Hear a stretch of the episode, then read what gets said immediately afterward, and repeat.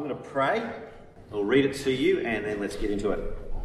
Uh, Father, thanks uh, for what we've already been thinking about this morning. Thank you for the way that you are shaping us by your word and for the receptiveness uh, of each person in the room, myself included, as we've been sitting under your word. Please continue that now. Give us that last spurt of energy, give us that last ability to listen and to discern what is good and therefore to take it and place it in our hearts and lives. Uh, Father, uh, help us as we do that and uh, not just teach us, but humble us, admonish us, refine us. Uh, we pray, speak order into our chaos. In Jesus' name, Amen. Uh, Acts 2, I'm just going to read 41 to 47. 41 just gives us the, a bit of the context. Uh, those who accepted his message, Peter's one who's speaking, those who accepted Peter's message were baptized. About 3,000 were added to their number that day. They devoted themselves to the apostles' teaching and to fellowship and to the breaking of bread and to prayer. Everyone was filled with awe at the many wonders and signs performed by the apostles. All the believers were together and had everything in common. They sold property and possessions to give to anyone who had need. Every day they continued to meet together in the temple courts they broke bread in their homes and ate together with glad and sincere hearts, praising God and enjoying the favour of all the people. And the Lord added to their number daily those who were being saved. And we read that passage, and the first thing we should say is, wow. Wow, what a picture. Uh, what a picture, what it would have been like to be part of that first church. What an astonishing thing to have witnessed and seen, just think of it, 3,000 people come into the church on that day. You've got a river uh, right near your church. Imagine, you know, a whole bunch of people come wandering in this week, 3,000, let's take them down to the river and baptise them, because you, you're going to do it at the river at that point, aren't you? That Fonton church ain't going to be big enough. How amazing it must have been. What, what an experience to be there. You know, 120 people meeting together in the morning 3,120 by the afternoon. That's quite the church growth strategy, isn't it? And that's what happens when we are stirred by the Spirit together. And this is where your church began. In this passage. This is where your church began. Not 200 years ago on that piece of grass in Richmond when Governor Macquarie set aside the land, but 2,000 years ago in Jerusalem, as the Holy Spirit moved the apostles to speak the gospel for the first time, to deliberately show the gospel in their gathering that first time and establish the Jerusalem church. And from that first gathering onwards, the message of Jesus, who is Christ the Lord, has travelled throughout the world and across time, not just being spoken but then being embodied as local churches have been formed around that gospel message that Jesus Christ is Lord. Stirred by the Holy Spirit, the Holy Spirit being the driver of these things, the church has carried the gospel across nations and generations, and here we sit in Australia talking about it still. And so, what are you at Richmond doing about it? And what are you going to do about it? How is it affecting you? And how is the Spirit stirring you to follow these things through? According to your public information that uh, anyone can find, and I say anyone because I managed to find it, uh, is that it's not all about the building with you guys. You have one. But it's not all about the building, rather, it's that message that you slap up on everything that you are living lives for Jesus if you try and dig under that a little bit, you find very quickly that you value certain things, that you value the Bible, prayer, godliness, church family, equipping, evangelism, sending, and stewardship. So that gives content to what living lives for Jesus looks like because lives are driven by values. Well, that's what the values look like, and obviously, values like that are going to then turn into a whole bunch of behaviours. Although someone might say to you at that point in time, well, just hold on a moment, hold on a moment. You say you're stirred by the Spirit, but are you really stirred by the Spirit? Because we've got this little picture in the Bible here in Acts chapter 2 of a church that certainly was stirred by the Spirit. So when you look in the mirror and look at yourselves, do you see this? Or do you see something else? This is one of those accusations of Satan, one of those accusations of the evil one who would say, Well, you don't look like that, so therefore you're not valid. Or it could be a good spurring on by the Spirit. Oh, have a look at your roots and really, are we gone off stray? Of course. It's an interesting question, isn't it? When you consider yourself as a church, a local church family, and then you look at this passage, how do you feel? What do you see? What do you notice? Are you jealous? Are you inspired?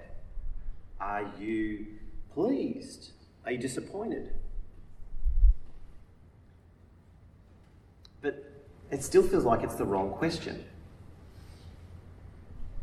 We really need to ask the, the right question, which is should the church now look just like it did in Acts chapter 2? Should it look that way? If so, why so? And if not, why not? If so, it should look like that, then why? And if not, then, then why not? Because for all, it's, all it is claimed about what the church should be and should do according to people's expectations and according to what you might find in various points in the Bible as you read through it, all of us need to be sure of these things. We need to be clear about these things so that we can do lives for Jesus together. Not just do lives for Jesus, anyone can do it as an individual, but to do it together means we're going to need to agree on what the church is and what it isn't, what its purpose is and what it shouldn't be, and how it moves together and how it resembles what we find in the Bible. And that's how we want to conclude. So we're going to try and you know, draw the, the strings together as we conclude this time. How it is that we are stirred by the Spirit together and what does it match? And we began yesterday in John 13 to 17, and we learned there, of course, the church is the result of the prayer of Jesus that he asked the Father to fulfill. Father then sends the Spirit after Christ's resurrection, and bada boom, bada bam, bada boom, Pentecost happens, we have the church. Uh, God is faithful to the prayer of his Son. The Spirit indeed agrees, and this is done, as Jesus talked about in that upper room discourse, done so that the whole world might know that God the Father sent his Son, that he loves his church just as he loves his Son. That the church's visible love for one another makes the gospel visible to the world, not just audible, but visible. And so, as individuals then hear the gospel, believe, and respond, they respond by obeying Christ. And obeying Christ means they come together into his church. And that's how then the gospel takes on physical, visible, relational appearance. An astonishing miracle. Uh, for those people who say, you know, there's no miracles anymore in the world, I know what happened to God and all these miracles, but He's gone. There's nothing more miraculous than you getting out of bed and going to church. That's astonishing that you would. Like, really? You know your own heart. I don't, but I know mine. It's an astonishing miracle that God could overcome all those things, all that DNA, all that cultural influence, and we still gather together and praise His name and that he might do the even greater miracle and bring a rank outsider, an unbeliever in, and convert them. Miracles are happening every day in the church. We just don't seem to notice. But that's miraculous. That's the Holy Spirit doing his work as he promised, convicting people of sin and helping them to understand righteousness and what to do walking forward into the future. And that's why the individual Christian finds their place in the church and it becomes visible into the world because we're doing it together. Now, it's all very challenging to our rugged individualism, and the challenge continues. The challenges we've just seen as we looked at those four passages together is not only do you need to get up in the morning and you know have a shower and get dressed and think, what should I wear to church today? Like, you know, for some of us that's a battle enough. You know, how many outfits do you put out in the bed and, and reject? Some of us don't think clearly enough about what we wear to church, I think. Um, I'm not going to say anything about gender at that point. Uh, but not only do we need to think how we will present ourselves physically, we actually need to, as we've just heard from Colossians 3 in particular, you've got to take off a whole lot of stuff before you come to it. You've got to put on a whole lot of stuff. We've got to dress spiritually, emotionally, relationally, with our attitudes and our actions take off and put on. And so this is how we then get together and behave. Now, we don't get many examples in the Bible of what it looks like when they gather. All those letters that are written that we've looked at, Paul's letters and Peter's letters, the letter to the Hebrews, are all written to churches who are getting it wrong, by the way. That's why they needed the letters, because those various apostles heard about their issues and said, mm, we need to give you some instruction, guys. So, you know, they pray, they write those letters, and off the letter goes. And, and then you get to Revelation and you see John's seven letters to the churches, and the church at Ephesus has gone so bad it gets an absolute hammering from the Lord Jesus.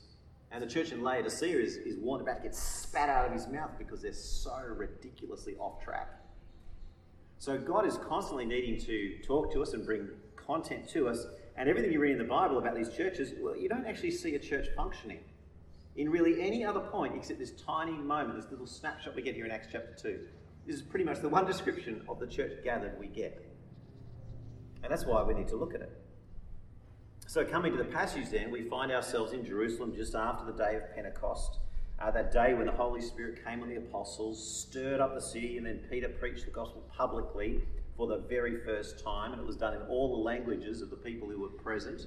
Not in languages they couldn't understand, but languages they could understand, which is why they were converted and saved whole bunch of people went home to their own cities and other places, and so we find the gospel spreading from this moment from Jerusalem, Judea, Samaria to the ends of the earth, which is where we are today. But this little snapshot we get here in Acts 2 all happened that night, the next day, and the following weeks. It's giving a snapshot of what it looked like for the church to gather together. That's the amazing result that happens when the gospel's preached and people give their lives to Jesus. Uh, so here before us, uh, I've lost track, we're in Acts, Acts 2. Here before us then is our church in its earliest moments. What we have right here as we look at this, this description Acts 2, is your baby photo. Here you are, all cute and lovely. Uh, this is the baby photo of the church. Not that photo, this one, the description. Back in the days when our skin was unblemished and our wrinkles were cute bulges of fat and skin, and we gurgled and cooed, content to be who God made us to be in His Spirit. And we nestled in His arms by faith, which is the only way. You, know, you want to know what faith is, look at a baby, because that's all they've got. They've got nothing else. You get a lot of unpleasantness that they bring to the party, but they, they do bring faith. Uh, and they definitely have that in abundance well, that's what the first and early church looked like. Content to be who God made us to be by the Spirit and just dying to be together and like a baby's longing for attention, longing for relationship, thus God's people, longing for relationship. But what was the eye colour, height, and weight? What were the true features as the church then took its first steps? Well, that's what we have here. The first one there is verse 41 newly baptized people. Uh, the church on that first day had only new believers making up its number. That was the church. Remember, there was 120 at the start of the day, then 3,120 by the end of the day. It's only got new believers making up. There were some hangers on who were, you know, kicking the tires and wanting to come in, maybe not sure, but that's who the church was made up of. Except for the apostles and these, they were all new converts, all brand new converts. And all of them on this occasion had come straight out of Judaism which of course changes the kind of baggage that you're going to bring into the church compared to what you're going to find when a new believer comes out of Richmond into your church. Very unlikely they're going to bring Judaism baggage with them. They'll bring other things. But these ones all did. Which means they all had a similar fear of God's judgment squarely before their eyes. They'd all made a public declaration of faith together. In fact, most of them had actually seen Jesus on the cross die in front of their eyes while they spat and mocked and, and all that they did. It's an amazing picture. But we need to realise, like the picture behind me of this one child at his birth, and any other birth, it's an unrepeatable moment. And here's the key thing you need to know. When you read Acts 2 41 through 47, this is an unrepeatable moment. It's a baby picture, it's a once off. So, in the same way that, you know, when your child turns 21, like my elders just did recently, and we, you know, did the photo wall, and I, my wife and I spent hours and buckets of tears crying, oh, they're so lovely. Oh, it was great. Um, but it was unrepeatable. It happens, and we rejoice in that, but we don't expect him to be like that anymore. And praise God, he's not. But, but nor do we hanker that he should be, or demand that he might be, because that would be well, foolish, That's clearly wrong. And so for us today, we should rejoice as we look at this passage of these verses and this description of what the early church looked like, what we look like in our first birth. It's an amazing picture, but it's unique.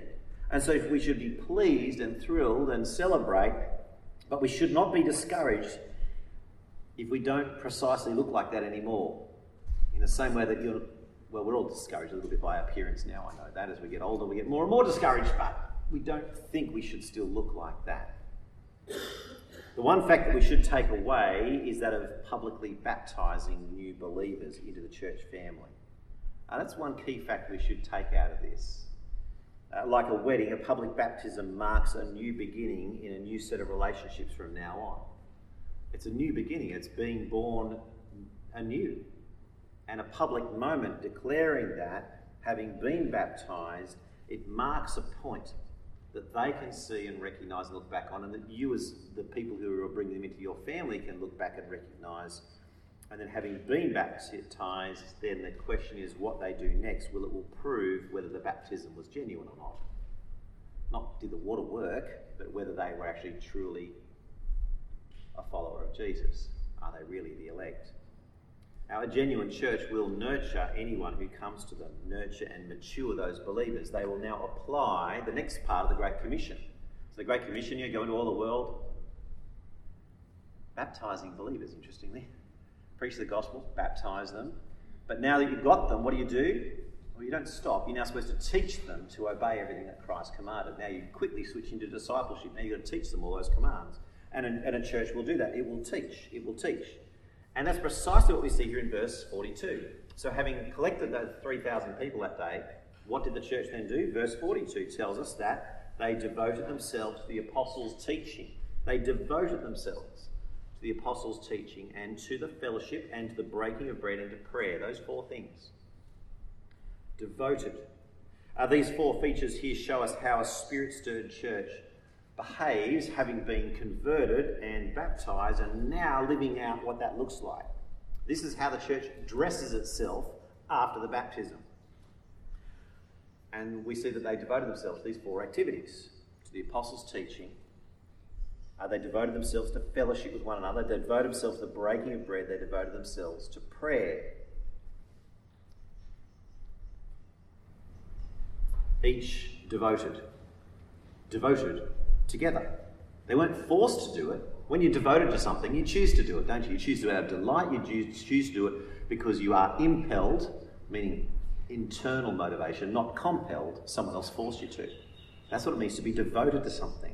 Olivia Newton John, you know, hopelessly devoted to you.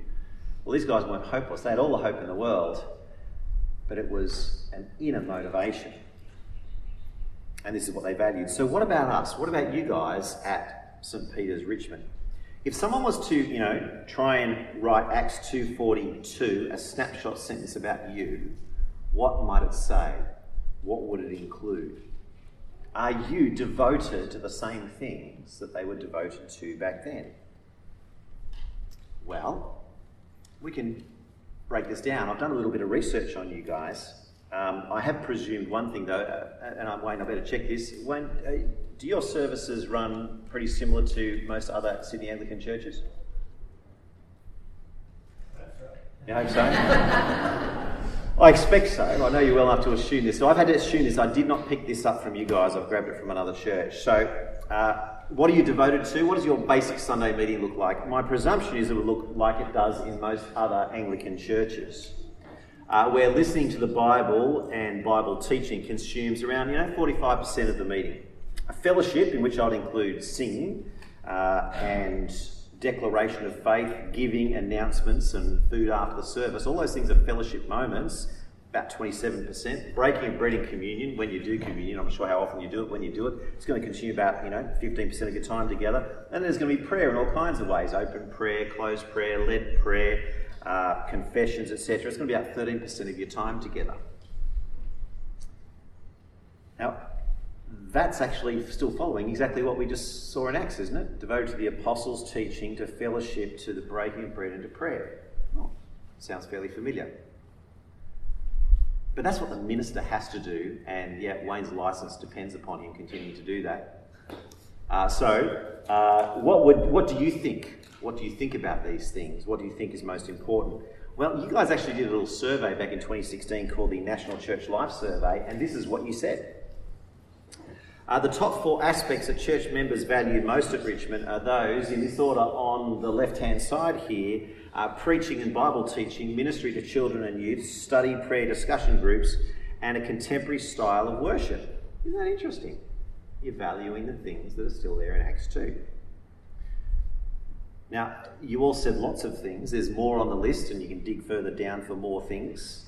Uh, but also, you'll see there what's on the right, what you all think you should show more attention to as fast as possible, and should be priorities for you as a church, is to help one another grow in spiritual growth, to build a sense of community, to nurture, have services nurture people's faith and include new people. Isn't that encouraging?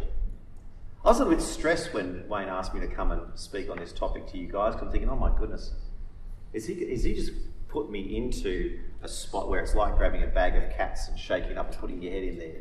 Uh, are, you, are you a church in major conflict, which is why you're having a, a, a weekend together called Together? Let's, I wonder if anyone's going to come. I had no idea. So I was really, really thankful uh, when I asked for this information, thinking, okay, how am I going to spur you guys on to love and good deeds? Well, um, actually, you've already got the picture straight. You actually do so well what the Bible's calling you to do. So now the question is, how are you going to keep on doing it? Isn't it encouraging? You are a church that values today what was valued at the very start. You still resemble your baby picture.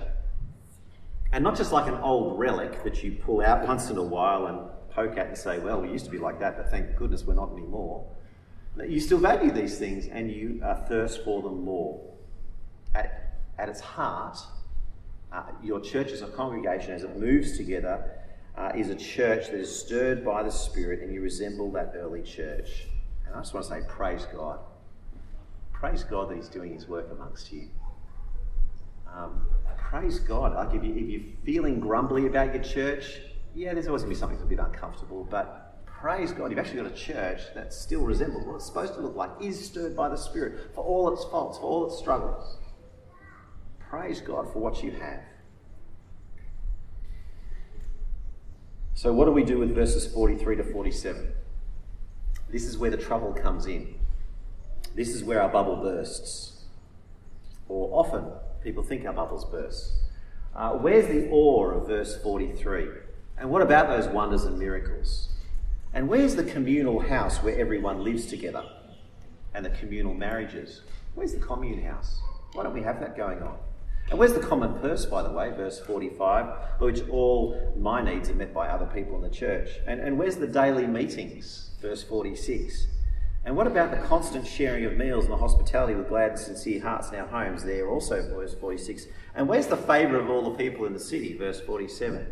And what about the Lord adding to our number daily those who are being saved in that same verse?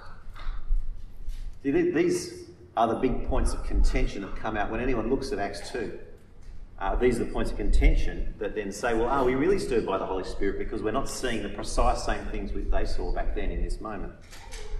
And then people start asking the question, well, have we been abandoned by the Spirit or are we disobedient somehow? Yes, no, maybe, well, you know, maybe we're just a hopeless joke and we're never going to look like that. And some people abandon ship when they look at a passage like Acts 2 42 to 7 because they're thinking, you know what? Our church doesn't look like that. I need to find the perfect church and go there. Don't do that, you'll wreck it because the perfect church only exists in everyone's mind. You put a person in it, eh, sorry. I, you, you, know, you know why marriages are tough? Because you put one sinner plus one sinner now equals two sinners. You just put two sinners in the same room? Oh my goodness. And you're expecting bliss?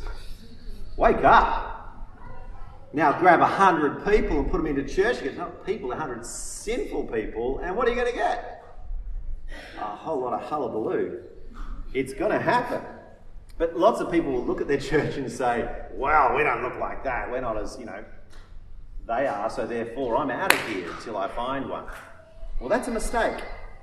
But then others look at this baby photo and they say, you know what? That's the pinnacle we should be seeking to reach. That's what we should be pursuing. And then lots of churches foolishly try and recreate Acts 2. They, don't, they, they look at it like a pinnacle, they look at it like an ideal, they lock onto this image and they seek to reconstruct it with enthusiasm and single minded zeal and all kinds of knife edge structures that force people to conform. And every now and again, some church somewhere will claim that they got close. And they'll write a book about it. And there'll be a course about it, how you can do it too. But here's the thing they don't last. They never last. Every single one of them burns out, flames out, falls and fall. Why? Well, maybe they were pursuing the wrong thing in the first place. Search the records of history, and besides one example straight after Pentecost in Jerusalem, when you had a very unique, uniform, homogenous group of people that had all been just converted out of Judaism and all lived in the same town and village in that same spot and just gone through the exact same experience of seeing Jesus crucified and the same conviction of heart. Well, at that moment, there's a whole lot of unity. There's only one point in history where this has happened and where it's found, and it never exists again. Keep reading Acts, and you'll find that it actually goes bunkum pretty quickly. And they've got to put all kinds of structures in to work out how do we deal with the tension now of having Grecian people come from a Greek background are converted, and the Jew, the Jewish people have been converted. We've got to put them in the church now. What do we do? I don't know. It's it's constant tension, and on and on and on we go right through Acts. And they need to keep trying and struggling and repenting. And that's why then all those letters are written that we looked at over these last two days to get the information. And more importantly, search the scriptures and you'll find that nowhere is the church ever commanded or even requested by God to do this, to try and do this, to try and emulate those first few weeks in Jerusalem. In the same way that no one is ever foolish enough to try and become a newborn baby again, we should not be foolish or so foolish as a church to make the basic misjudgment of recreating the Acts 2 church. So, what's the point? Can we draw anything from those verses? Can we learn anything from them? Well, yes, we can. Ask yourself these questions. Verse 43 Are you as a church in awe and wonder of the things God did through the apostles? Are you? Are you historically grounded in that? In that identity beginning at Pentecost by the Spirit? Well, if not, then repent and start doing it. If so, then praise God and keep on going. Verses 44 and 5. Are you generous toward one another when people are in need? Not just does the church do it for you, but do you do it for each other and assist each other? Do you know each other well enough so that you can meet each other's needs? Well, if not, then repent and start doing it. And if so, then praise God and keep on going. Verse 46 Do you prioritize meeting together for fellowship, hospitality, and praise? Are you interested in other people's lives in the church as Christians beyond what happens on a Sunday? Well, if not, then repent and start doing it. If so, then, well, keep on going. Verse 47 Do you pray for the Lord to add to your number? Are you ready and willing to welcome new people when He brings them to you? If not, well, then repent and start doing it. If so, then, well, praise God and keep on going. There's never going to be a time when we get this right. The Christian life and the life of the church is a life of constant repentance, constant forgiveness coming from the Lord for the way we muffed it yesterday, and the opportunity of a new day to do it again until Christ returns. And from us, the constant need for repentance as we grow and mature. We don't need another Pentecost, just like we don't need another crucifixion of Jesus. The work's been done. One outpouring of the Holy Spirit was enough. One beginning of the church was enough. We're the same church as we were back then. We're just older and more numerous and spread throughout the world as we fill and subdue the earth, not by childbirth anymore, but by the proclamation of the gospel, bringing new life to others by speaking the truth and showing it visibly in how we meet. So the wow factor is not gone. It's just spread throughout the world in a whole new way. The wow factor is there in Richmond because you're a spirit stirred church. And we should pray that it would always be so. So, yes, celebrate, absolutely. Celebrate what happened back then. Celebrate and rejoice in what's happening now.